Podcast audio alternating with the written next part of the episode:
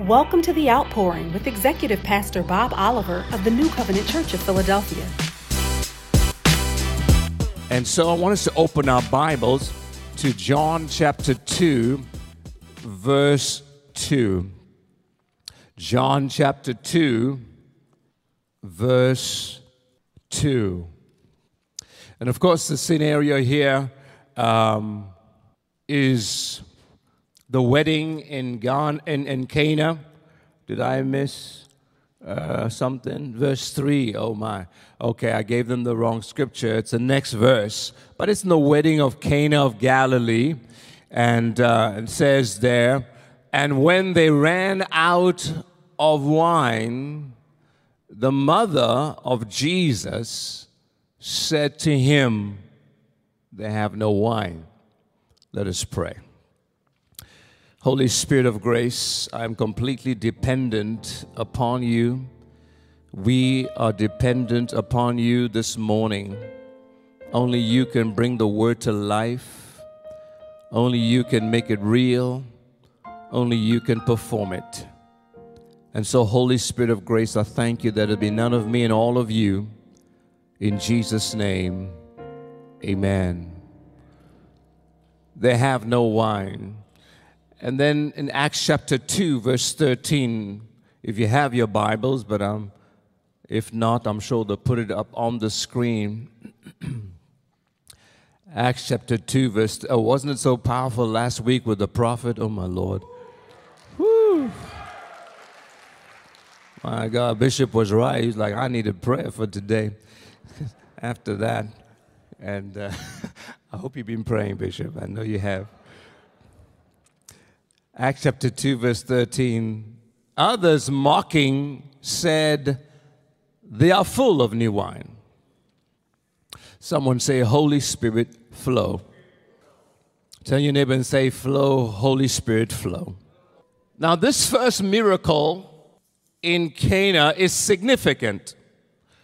And this was by the Spirit of the living God because it, it, it kind of puzzled me why there would be this kind of offbeat miracle. I mean, really, turning water into wine, that's not even a need. That's a luxury miracle. I mean, there was not someone dying, there was not someone dead, there was not somebody sick.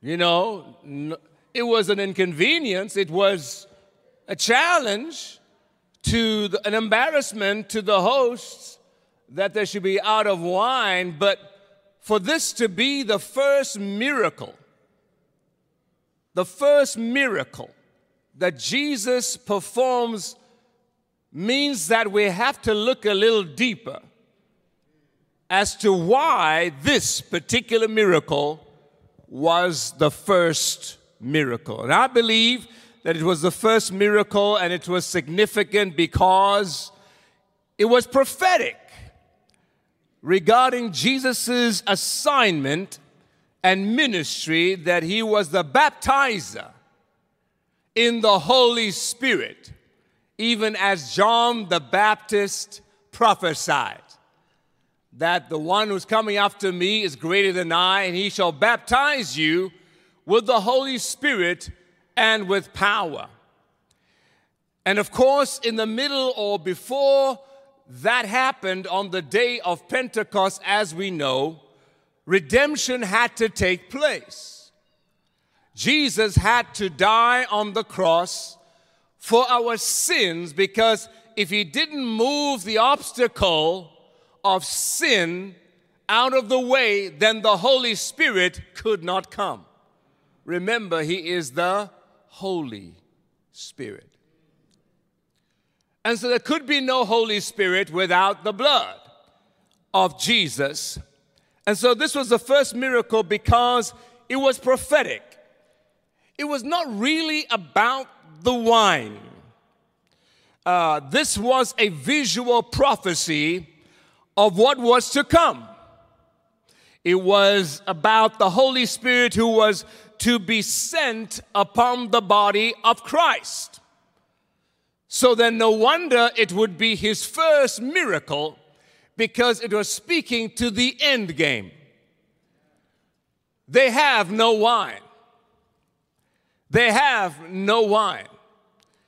They have no wine. And then you read in Acts chapter 2, they are full of new wine. They are full of new wine. When Jesus came, they had no wine. When Jesus accomplished his work and ascended to heaven and sent the Holy Spirit, they were now full of new wine. So it wasn't really about the natural wine, it was really about the spiritual wine that Jesus was pointing to through this miracle. They have no wine, obviously, means or speaks of there's no flow of the Holy Spirit. Are you there? There is no flow of the Spirit.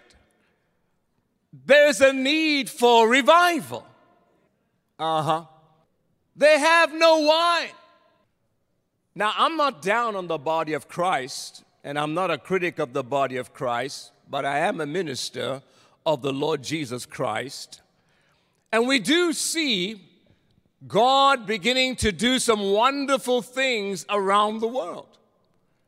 We do see God moving in mighty ways in certain places at certain times uh, around the world. But I'm here to, to say that as far as what I have seen and what most people might agree with me about, when you look across the body of Christ, they're out of wine.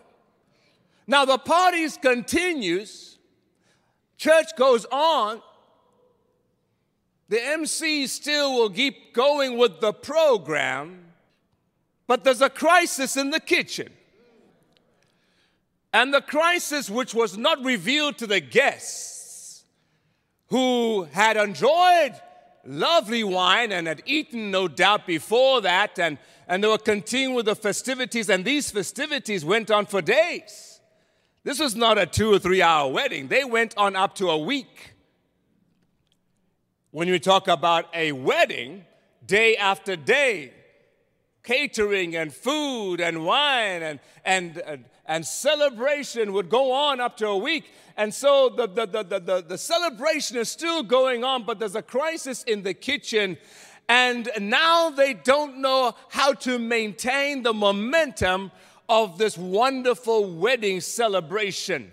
And they're going now through the motions, through the program, and people are getting sober now. Yeah, they're getting sober. Come on, let's not kid ourselves. This is not orange juice or grape juice. This is this was wine. Okay. This is wine. It had alcohol in it, and it's quite normal today in the Middle East.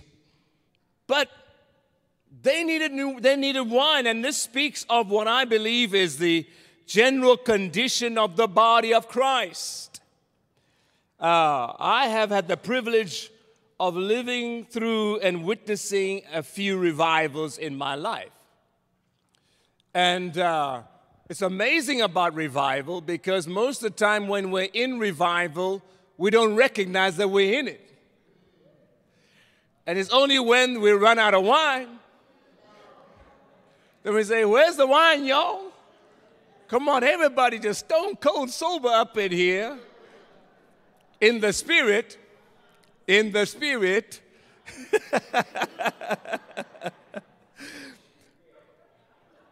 and then we kind of coast with what was and the memory of what was. And we know that we're out of wine when our point of reference goes back five years, 10 years to what God did then and when this was going on and when such and such was happening. We know that we're out of wine because when the wine is there, people are talking about what just happened now.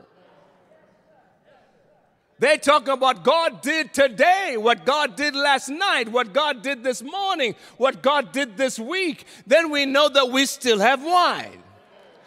But when we have to go back a long way, and talk about what God did back then when I was a youngster, back in the day, in the day, and that is our testimony, that means that we've been out of wine for a while. Out of wine. Someone say, Flow, Holy Spirit, flow. I'm going somewhere. Don't worry about it. I'm going somewhere. But now, new wine needs new wineskins. I'm not going to spend a lot of time on this because that's a message all by itself. New wine needs new wineskins. And uh, that means a lot of things because now we're talking about uh, structure, we're talking about models of ministry, we're talking about how we do church. Because you cannot put new wine into old wineskins because you know the rest of the story because the wineskins will burst and you lose the wine and the wineskins. So I believe that God has been doing a work in the body of Christ of making us new wineskins. And now that's not an easy process, and I'm going to get into it. But here's, here's the interesting part about how Jesus does it because he doesn't use wineskins, he uses water pots. He is so radical. I mean, he could have said, Fill the wineskins you have used. A wineskin is a container of wine. It was made out of a, usually uh, a skin of a goat, um, you know, and all the process and all that. And they put wine in it and put it away and let it ferment and mature and all that. And then they would open it up and, and serve it you know, whenever it was needed. They didn't use glass bottles like people might do today. So, why would Jesus not just say, fill the wineskins with water? Why does it say, fill the water pots with water? I'll tell you why. Because you see, water pots have a greater capacity than a wineskin. A water pot will hold 20 to 30 gallons whereas a wineskin can hold maybe one gallon, maybe half a gallon. What am I saying is that when God, what God is doing now, He is not just making us new wineskins, He's making new water pots so we can have a greater capacity. Hello, somebody. A greater capacity, a greater capacity of what God is going to do because what God is going to do is going to be even greater than what God has done before. And so God has had to take us through a process of remolding us, not just as a wineskin, but putting us on the wheel of the potter and making us anew. Making us anew so that we can have a greater capacity why a water pot? Because it has greater durability. A wineskin is kind of vulnerable, but a water pot is tough. It can handle pressure, it can handle weight, it can handle a lot. Why a water pot? Because, here's a good one, because it has an unrestricted flow. You see, the uh, wineskin has a bottleneck. I hope you're hearing me. You see, there's a bottleneck, and now with the water pot, there's an unrestricted flow because there's no bottleneck. A lot of what God has done in the past in the body of Christ has come through a bottleneck so that God was using very few people to pour out the wine. And most of the time they were in the pulpit, but that created a bottleneck. Someone say, God is doing a new thing. And He's removed the bottleneck and is allowing the wine to flow through the body instead of just through the ascension gifts. Oh, we're part of that body, amen. And God is still using us, and God has a purpose for us. But someone say, God is doing a new thing. Hallelujah. Glory to God. And I'm telling you, there's a corporate anointing that is flowing in the body of Christ. Hallelujah. It's so wonderful to see Pastor Bob Oliver, Pastor Andrew, uh, and all the other pastors, amen, in the house. Praise the Lord. Under Bishop Granham, praise the Lord. A flowing, glory to God, corporately, hallelujah, because ain't no bottleneck. Glory to God. We're not depending on just one or two people. And I'm here to tell you that what God is going to do, thank you, Holy Spirit, is that He's not going to be just using those that are in the pulpit in the coming days. He's going to be using you and you and me and mom so and so and brother so and so and sister so and so. He's going to be using children. He's going to be using youth. He's going to be using young adults. He'll be using women. He'll be using men. He'll be using different races, unexpected places. Glory to God. Unexpected nations, unexpected cities in the name of Jesus because God is doing a new thing. He's removed the bottleneck. He's using water pots now because he's in a hurry. Hallelujah. Jesus is coming. He's in a hurry. He's going to get a whole lot of wine to a whole lot of people in a shorter space of time. Ain't no time for no wine skin squeeze out. Because you know you have to squeeze that thing.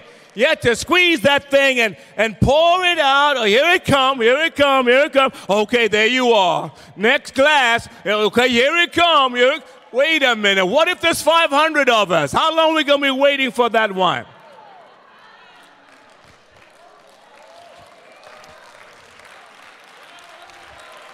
Hallelujah. But here we go. The making of a water pot involves not only molding, this is the tough part, it involves fire. See, when you're making a wineskin, there's no fire involved. There are other processes, you can Google it, but it doesn't involve fire.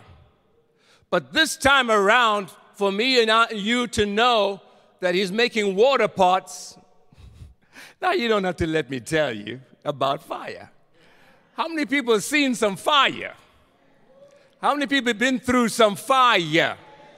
Oh, only a few of you? Come on, y'all. This is this is the house of the Lord. Y'all need to tell the truth up in here, up in here. Didn't we just go through two years and th- still going through COVID and COVID's cousin and COVID's second cousin? And lockdown and can't go to church and all this. If that's not fire, I don't know what fire is. So the making of a water pot involves fire. So that God can take us through that process and make us ready. I believe we're ready in the name of Jesus. I'm talking about the body of Christ. Hallelujah. So when we speak of the fullness of the Spirit, we mean an abundance, an abundant flow of new wine. Are we there? Okay, when we speak of the fullness of the Spirit, we're speaking of an abundant flow of new wine. Now, let me just give an illustration here that might help somebody. Someone say, Flow, Holy Spirit, flow.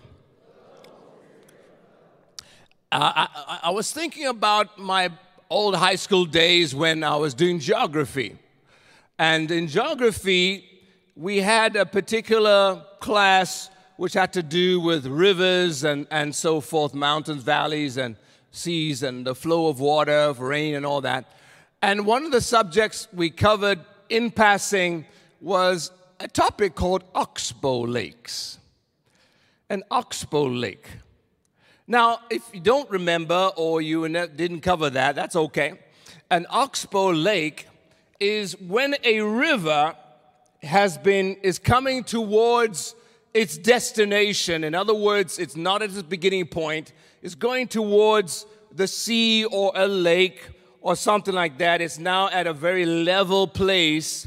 Um, an oxbow lake is a narrow body of water in the course of a large river that is shaped like a bow. It ends up being shaped like a bow, it's, it's curved. Why? Because the river ends up meandering as it goes towards the sea. It no longer comes straight like in the rapids and so forth when the river's really flowing fast. It gets silted up and it starts meandering. Too much silt buildup. It becomes sluggish it begins to lose its direction to the next large body of water. The body of water is that way, but it starts meandering and going this way and that way and this way. Now, eventually, what happens that these curves and these bends, some of them will become uh, begin to be bypassed by the river. So it leaves this body of water on its own because it's now uh, uh, silted up and uh, the water finds its course and just continues in the direction it was going in. It ends up, that Oxbow Lake ends up with no inlet and no outlet. I'm talking about the danger of being an Oxbow Lake where we were once in a flow once in a flow. But because of losing our direction, because of silting up the cares of this life,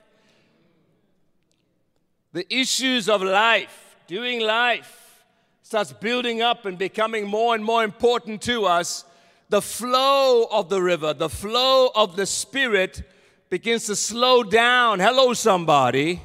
We've all been there. We've all been there. Praise the Lord. And, uh, and, uh, and, and, and what happens that we come to a point where there's no water coming in, no inlet, no outlet of water. There's water just standing there, stagnant water. And finally, if nothing is done, there's no more water at all. It evaporates and dries up completely. That's not your portion in Jesus' name. But it is the portion of those that are not conscious or aware of the need to stay in the flow. Tell your neighbor, stay in the flow. Stay in the flow of the water because otherwise we can become an oxbow lake and be out there, you know, at a tangent somewhere and uh, end up cut off from the flow of the Spirit of God and end up drying up and out of the purpose of God. So, what is the biblical evidence of being in the flow of the Spirit? The biblical evidence. How do we know that we know that we are in the flow of the Spirit of God? Well, number one is what I would say, it's according to Acts chapter 2, verse 1 to 4.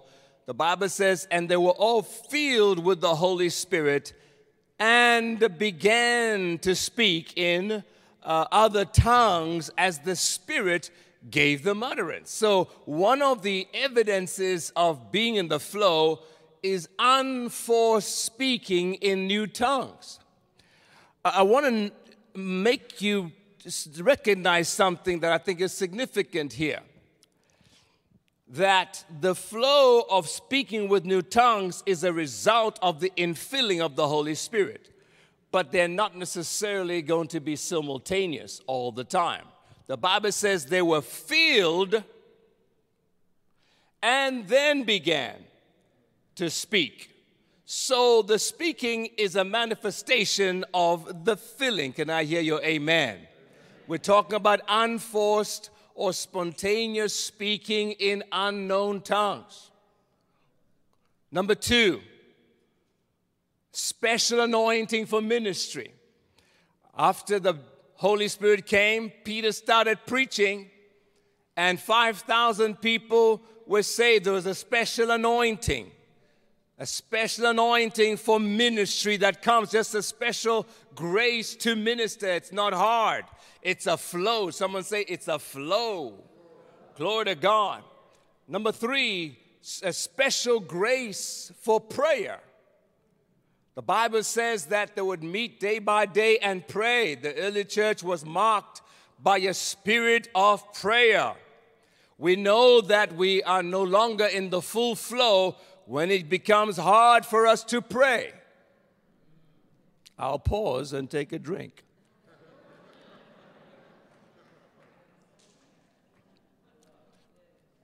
When prayer becomes work and labor, something ain't flowing. Come on, somebody. That means that we're out of the flow. When it becomes mechanical or religious, a duty of some kind, that means that something ain't flowing now. Okay? So this is a manifestation of the flow. And I'm not just saying this to New Covenant, I'm saying this to the body of Christ. There are people watching online here. But when we have a situation, as usually is the case, where you got 300 people on a Sunday morning and 20 people in prayer during the week sometime in some little room somewhere, something ain't right. Because prayer is the life of the church. Now, we have online prayer, we, we have ours on Zoom and all that, so we, we gather together that way. So there are ways to do it. Doesn't mean you have to meet in a physical place. But my point is that when we are in the flow, help me, Holy Spirit, there is a grace for prayer. There's a grace for prayer. You'll find yourself just praying and you're not even looking at the time. You don't even realize that two hours have gone. But when we're no longer in the flow, 10 minutes feels like two hours. Okay? So that's a sign of being in the flow. We have victory over the flesh. Galatians 5, verse 17 says, I say then, walk in the Spirit, and you shall not fulfill the lust of the flesh. So, if the flesh is at its maximum, that means that the Spirit is at its minimum. Because if the Spirit is at its maximum, the flesh will be at its minimum. Because the flesh and the Spirit are fighting against each other. So, when we're in the flow, we have victory over the flesh. We have victory over sin. We have victory over the lust of the eyes, the pride of life, and all the things that have to do with uh, sin and so forth. Uh, why? Because we're in the flow. Tell your neighbor, I'm in the flow in Jesus' name. Another evidence is spontaneous praise and thanksgiving to God. Acts chapter 2, verse 11 says, Cretans and Arabs, we heard them speaking in our own tongues the wonderful works of God. Isn't that interesting that what they were hearing when they were listening to the tongues, and, and this is an aside, and I, I try to explain it a little bit in the book, but I'm not trying to, you know, put my attention there here, here's what really got me thinking about what really happened in the upper room. I'm thinking, okay, there are 120 people in one room, and they're on the second floor. Okay. Obviously, there were walls, maybe a couple of windows. Okay. But they're upstairs, and there are 120 of them. Okay. Now, on the street, there are people moving up and down, okay, minding their business. Suddenly, here comes a sound from heaven. Okay. And uh, people start checking out where's this sound coming from. And the Bible says the Holy Spirit came and they began, they all spoke at the same time. Now, first of all, if there are 120 people in the same room and they're all talking at the same time at the top of their voices, how many people know you ain't hearing nothing? So now, much less the people on the street. And each one was saying, they, no, they're speaking my language. no, that's my language. I'm, I'm from Crete. I'm a Cretan. Um, no, that's no, no, no, no, no, no. That is Arabic. They are speaking my language. So, so it doesn't really matter what they were saying and how it was sounding. The miracle is what the people heard.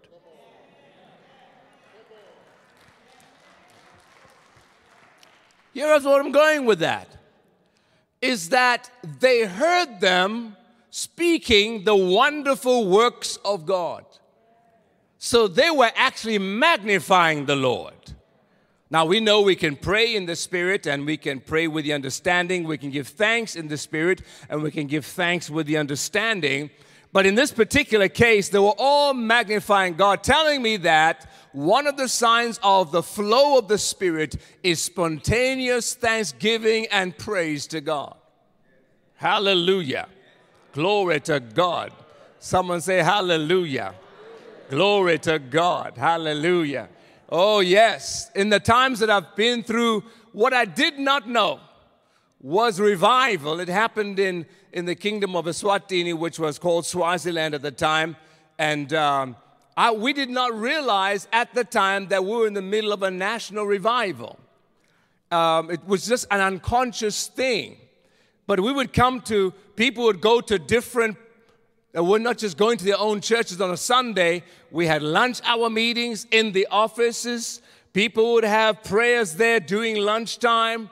There were things going on in the prisons. God was moving there and, and all over the country. And, and uh, service, some, some churches were open on a lunchtime basis, and people would come from the neighborhood during lunchtime.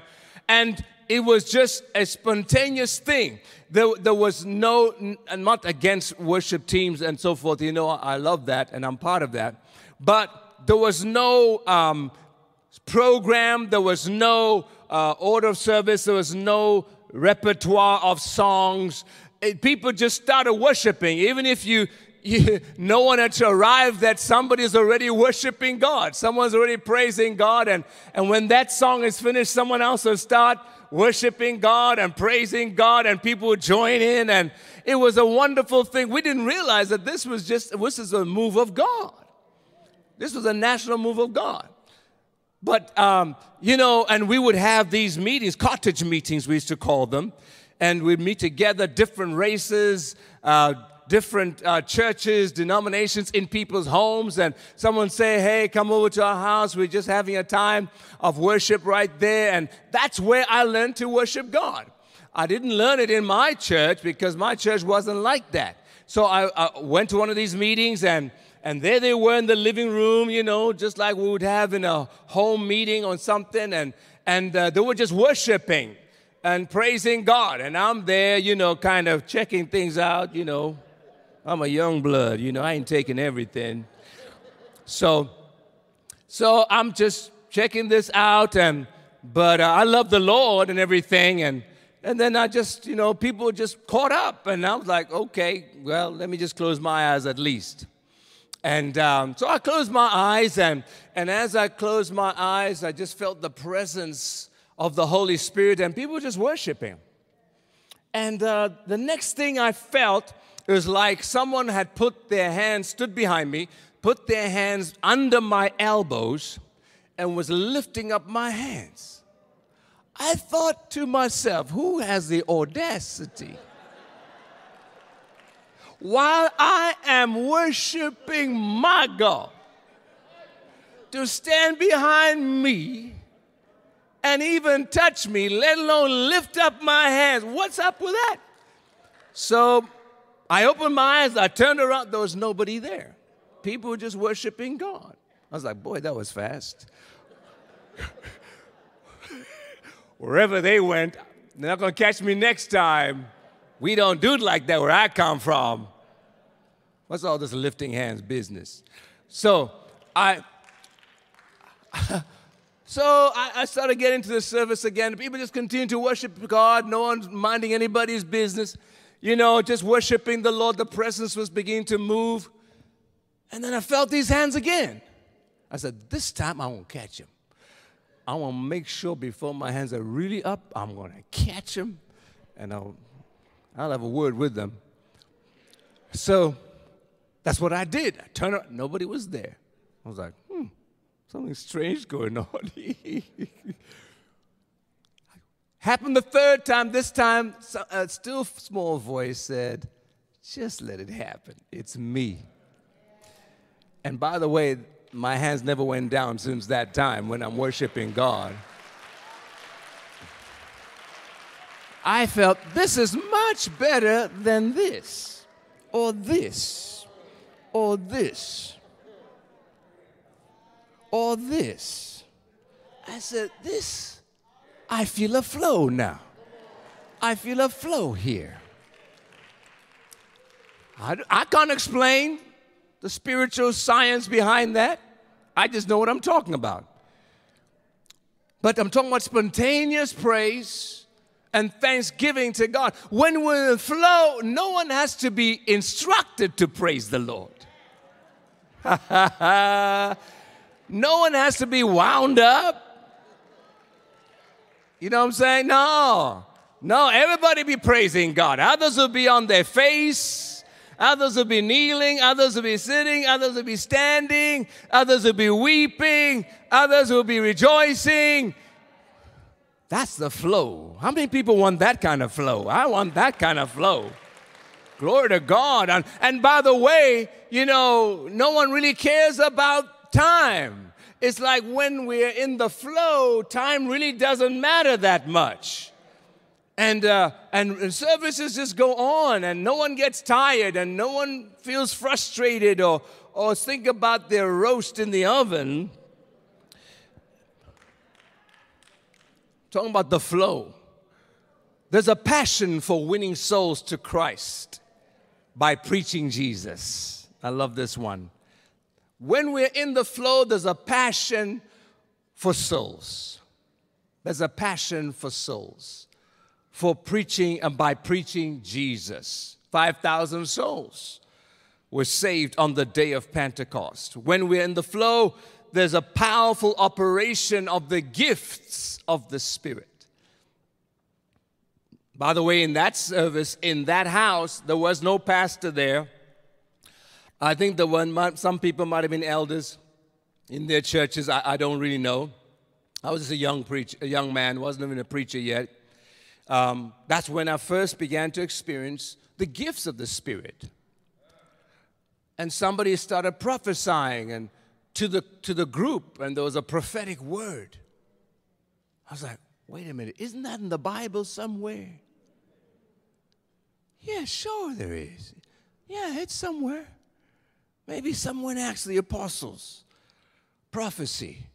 And then, you know, then somebody got healed was prayed for and they got healed. I'm like, wait a minute, that's also in the Bible, isn't it? Okay. And the gifts of the Spirit began to manifest right there and then. And, uh, and this is a manifestation of the Spirit. I'm here to declare to you those days have come. For the flow of the Spirit to flow in the house of God afresh and anew. Glory to God. Get ready. Tell your neighbor, get ready. Get ready. Get ready. Woo! Get ready. It's coming. It's here. Glory to God. Souls are coming.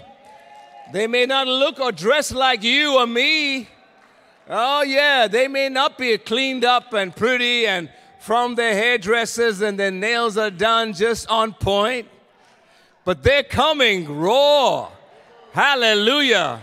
They're coming and they're going to want Jesus. They're going to want Jesus. Glory to God. And they're already here. Glory to God, looking for where God will take them. Hallelujah. And I know this house is ready. Glory to God. Hallelujah. I mean, we also had to do a little bit of, you know, wineskin change. And we have our third Sunday is our casual Sunday every month. And, you know, in between is our semi formal Sundays. And then on first Sunday, it's optional. We call it a formal Sunday because we're dealing with different age groups. You know, and some people just feel more comfortable coming in a suit. And some people feel, you know what, I don't have a suit. I'm coming as I am. And we say, come as you is. Glory to God, it's all good in the house of the Lord. Amen. Ain't no clothing police in the house of God. Hallelujah. Glory to Jesus. Ain't nobody gonna be prosecuted because they didn't dress right.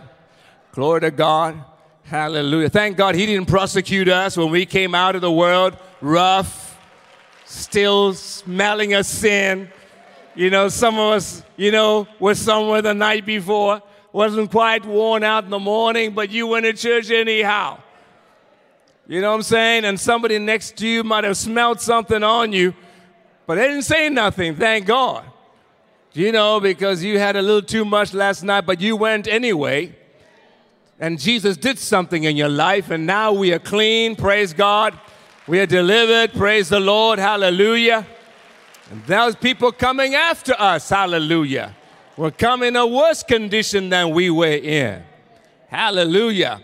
And so when the flow is there, then there's a passion for souls, there's a compassion for the unreached, there's a compassion for the people that we say are unreachable. There's a compassion for them, and God starts moving in a wonderful way, and souls get saved, like we've heard at VBS this week. Isn't that so powerful? Give God praise. Every soul that gets saved, even as a child, praise the Lord, is a blessing. Praise the Lord. But also, so we're talking about the operation of the gifts of the Spirit. Glory to God. And we have seen these gifts operate. Um, in the and it's like a seasonal thing you know it, it, happens and then it would stop and i'm just being transparent. And then would kind of like coast along and then it would happen again for a couple of weeks and then it would stop and all of this. But the lord has made me given me assurance that we're just being primed and prepped. Because you see when the flow comes it also removes a lot of silt. Hello, somebody. It also has to wipe away and sweep away and a, a lot of stuff that's been sitting there.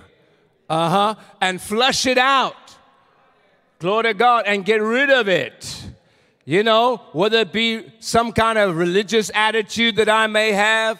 Say, well, he think he's saved. Look at him. You know, all up in here, thinking he's all that. Whatever. Well, that's an attitude that needs to be fleshed out. That's a religious attitude. God got to get it out of me. Well, who she is. Look, do you see how she, mm, girl? Hold your man, girl. Hold your man. Hold on to him. Like, really? she don't have the clothes that you have. She's in the house of the Lord. You know what I'm saying? And these are things that can repel people from the house of God. And God's going to flush them out. Get rid of them. What did what? Did you see a, a tattoo? My God, in the house of God. What has this church come to? They allow people tattoos in this church. Well, they're coming with them. How about that? They're coming as they are. Oh no, they're not going to remove them and then come. God have to deal with that in his own way, and sometimes he'll leave it. That's, that's not my business. That's not, tell you that that's not my business. It's not my business. Glory to God. How many people God had to work on you a long time before he got through to you about something? Oh, come on. Come on, somebody. You're like, what's wrong with that? What's wrong with that? and you kept on serving the Lord. What's wrong with that? And after a while, God started knocking on your door. And said, okay, let's talk about this. Five years later.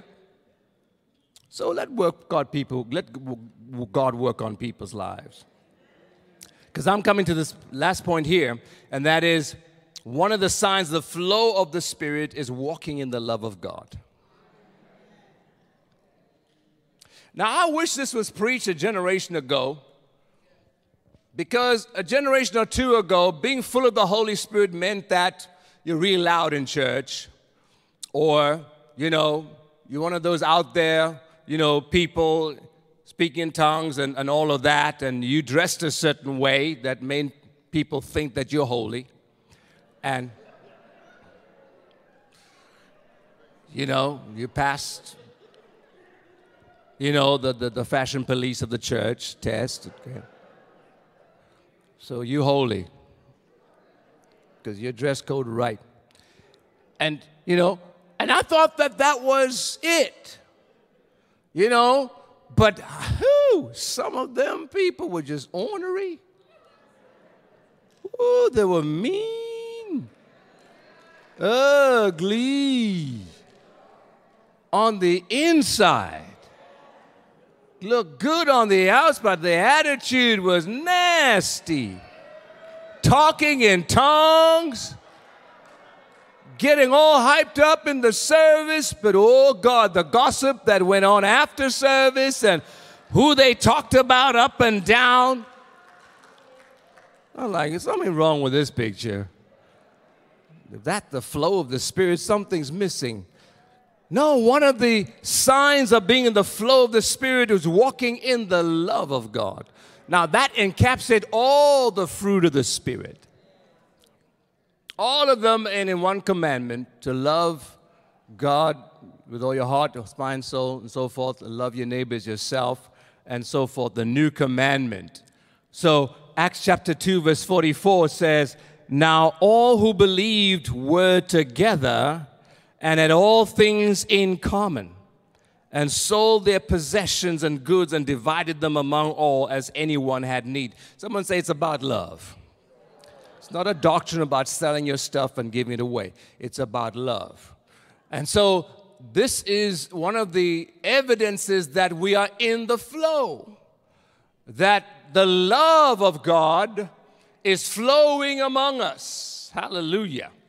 The grace of God is evident among us. Praise the Lord.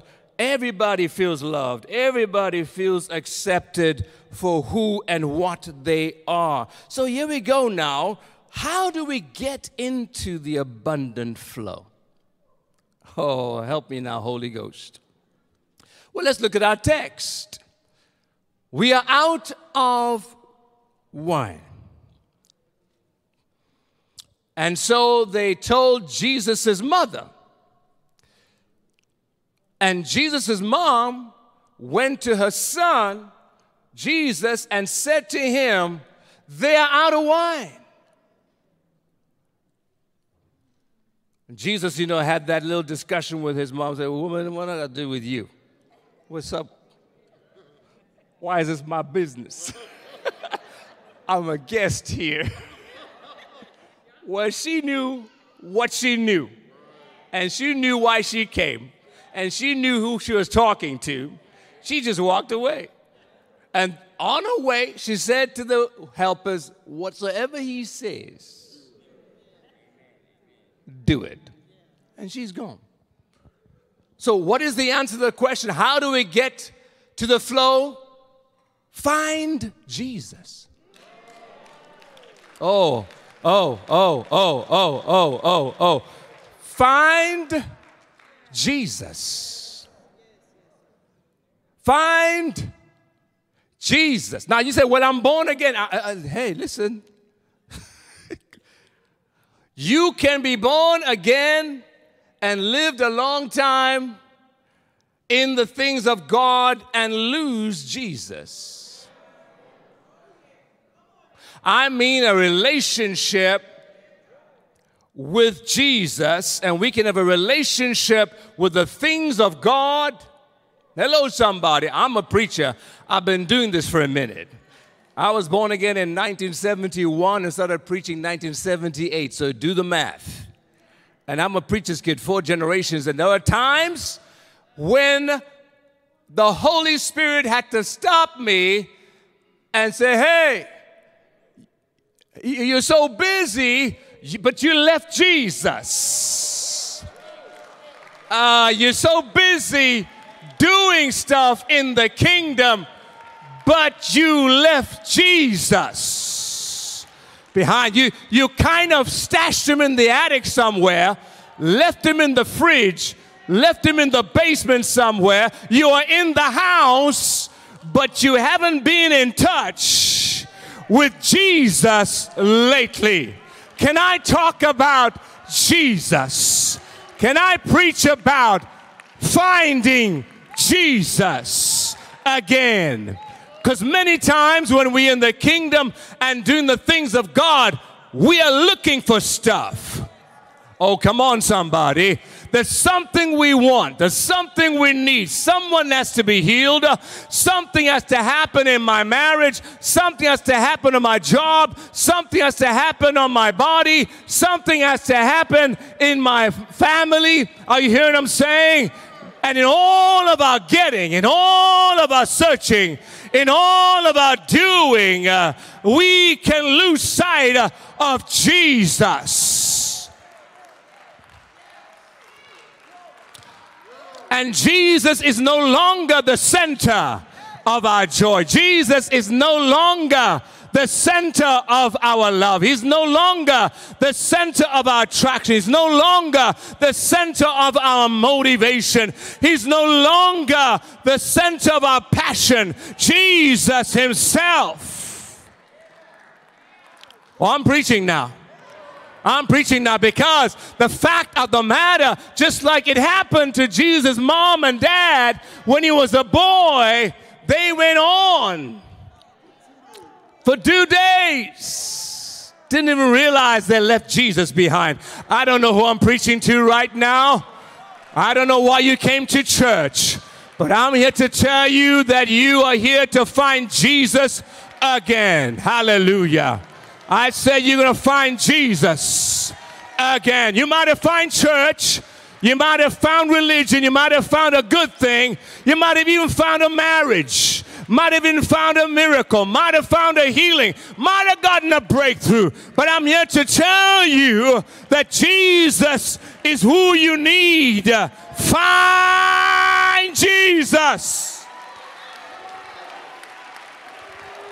Look for him. Look for him in your prayer closet. Put your list aside. Look for Jesus. Put our programs aside. Look for Jesus. Hallelujah. That's why it's there in the book of Revelation. Behold, I stand at the door and I knock. That was a church. They were going on without him. Having church, bless the Lord, hallelujah. The Lord is good. But Jesus ain't there in that house. I'm not saying that's your portion, it's not the portion of this house. Hallelujah. Someone say, I'm finding Jesus. Hallelujah. I'm finding, oh, I feel this thing. I, I, I, I feel this thing. Glory to God. And it was a revelation to me. You see, the, the, the, the, error, not the error, the mistake, the ignorance is that we want to go straight to the Holy Ghost. You can be seated. We want to go straight to the Holy Ghost and leave Jesus out of it? Well, first of all, you got to be born again. You got to be born again. You got to be the righteousness of God in Christ Jesus. You need to be blood washed. Hallelujah. For the Holy Ghost to even touch you. Oh, he'll convict the world of sin, of righteousness, but he can't come in. He can't come in because of the sin. So you got to find Jesus there. But even when we have received Jesus, help me, Holy Spirit, and, and, and, and we have walked with him a while, but that river been going for a minute. Come on, somebody. And you're no longer a fresh chicken, you know, uh, a spring chicken that's just new in the Lord. You've been out here for a minute. Uh huh. And you know all what's going on in the house of God. Uh huh. You know all the nooks and crannies, and you know the lingo, you know the protocols of the house of God. You can fake it. Yes, indeed. Hallelujah. Bless the Lord. So people think I'm still in the Lord. But outside the house of God, Bible gathering dust, huh? Mm, Lord, ain't prayed in a month. Oh, my Lord. How long has it been since you fasted? Yeah, Lord. How long has it been since you spent an hour in the presence of the Lord all by yourself? How long has it been uh, since you didn't realize the time going when you're in the presence of the Lord uh, by yourself? Uh, hallelujah. And so we can do all those things, but Jesus, He says, return to your first love.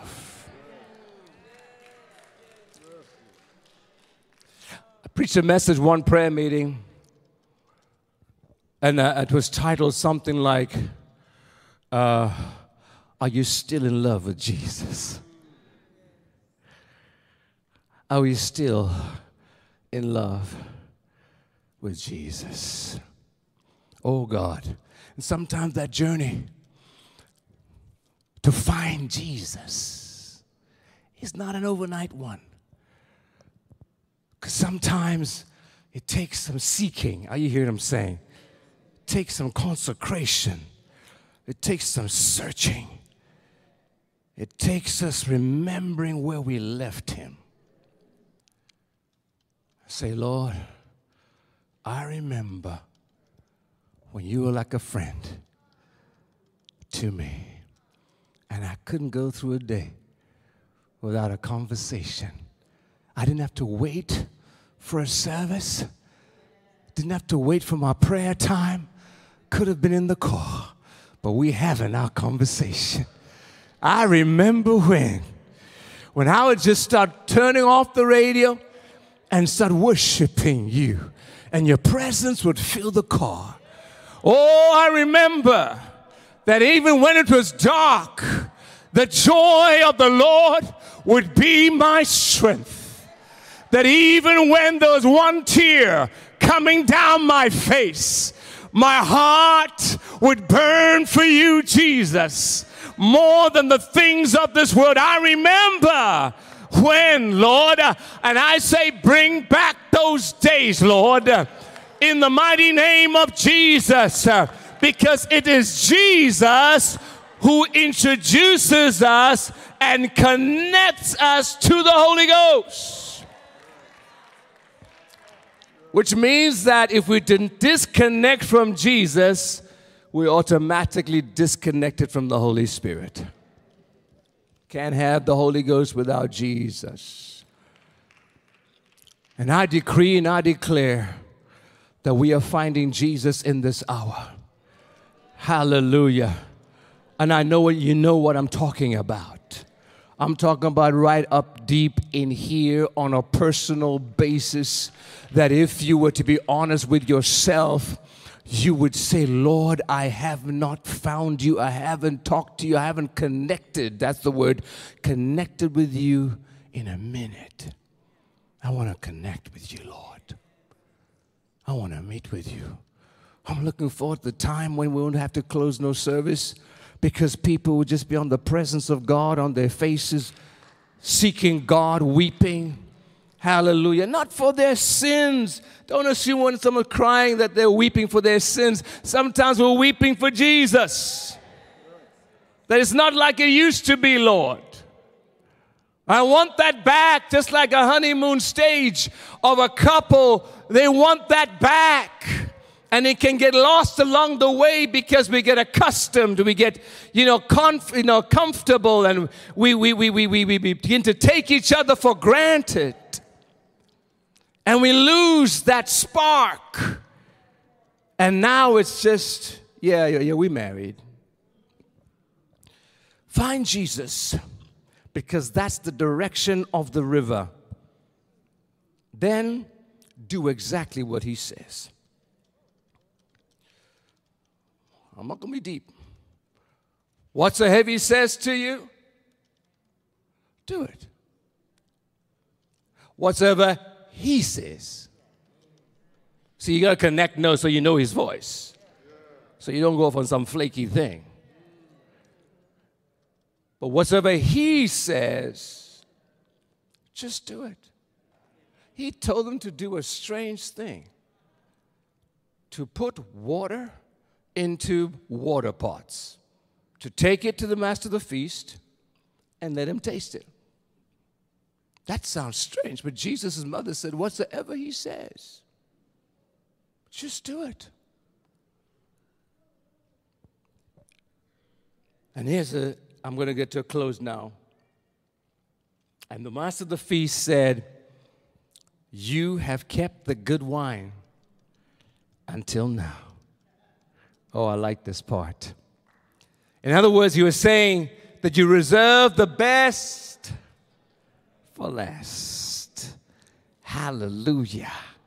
Why? Because the glory of the latter house shall be greater than the former house. Am I talking to somebody here? Who may think that your best days are behind you, I am here to tell you some good news today that your best days are ahead of you.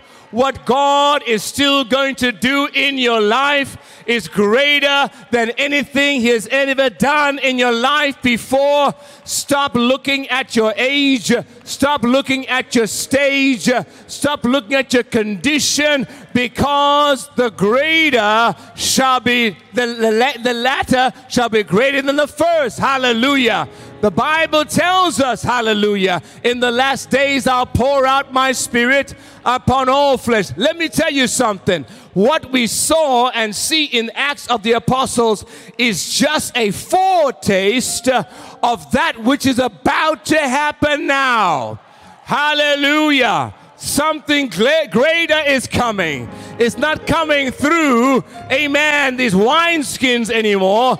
It's coming through water pots. Hallelujah. And God is about to pour out His Spirit. He has begun to pour out His Spirit on those that are ready. Praise God upon all flesh. Hallelujah. And God is going to do greater things than the things that have happened before. Greater works he says, Shall you do? Because I go to my Father. Look out for the young generation. Look out for the people who've made themselves available, young and old. Glory to God. Because they shall lay hands upon the sick and they shall recover. They shall cast out demons, glory to God. They shall preach the gospel. I'm talking to you. Hallelujah. Someone say greater things the latter shall be greater than the past. Hallelujah. Oh, I know what I'm talking about because God had to preach this to me first. because we come to a place in life when we begin to think, okay, I think I've peaked out now. I, I think that I've, I've kind of, uh, you know, done the biggest things that I'll ever do. And now I'm just going to look back and reflect on what the Lord has done and kind of coast out of here. Someone say the devil is a liar.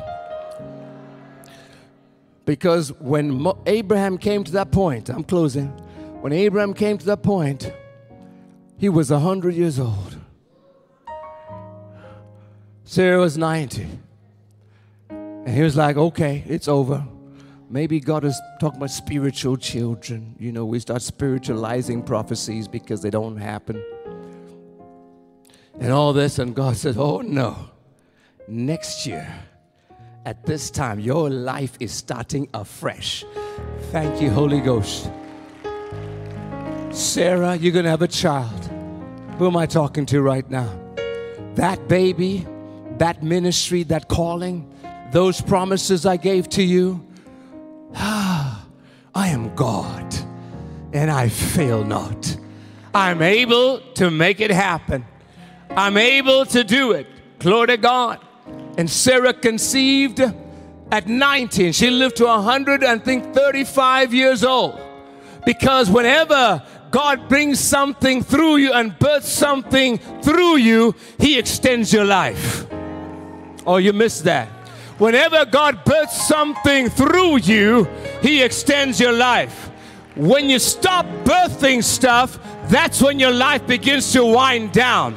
But when you start birthing stuff, that's when God renews your youth like the eagle, like Sarah, like Abraham, who lived to 147, I believe, had a new lease of life. I decree a new lease of life upon you in the name of Jesus, upon everybody that receives this word. Can we stand and give God praise right there? Thank you for joining us in service today. We pray that this ministry has been a blessing to you and your family. To give your gift of love and help keep this ministry on the air, visit nccop.church/giving for all of the ways that you can donate to the ministry. Thank you so much for your generosity and God's blessings until we meet again.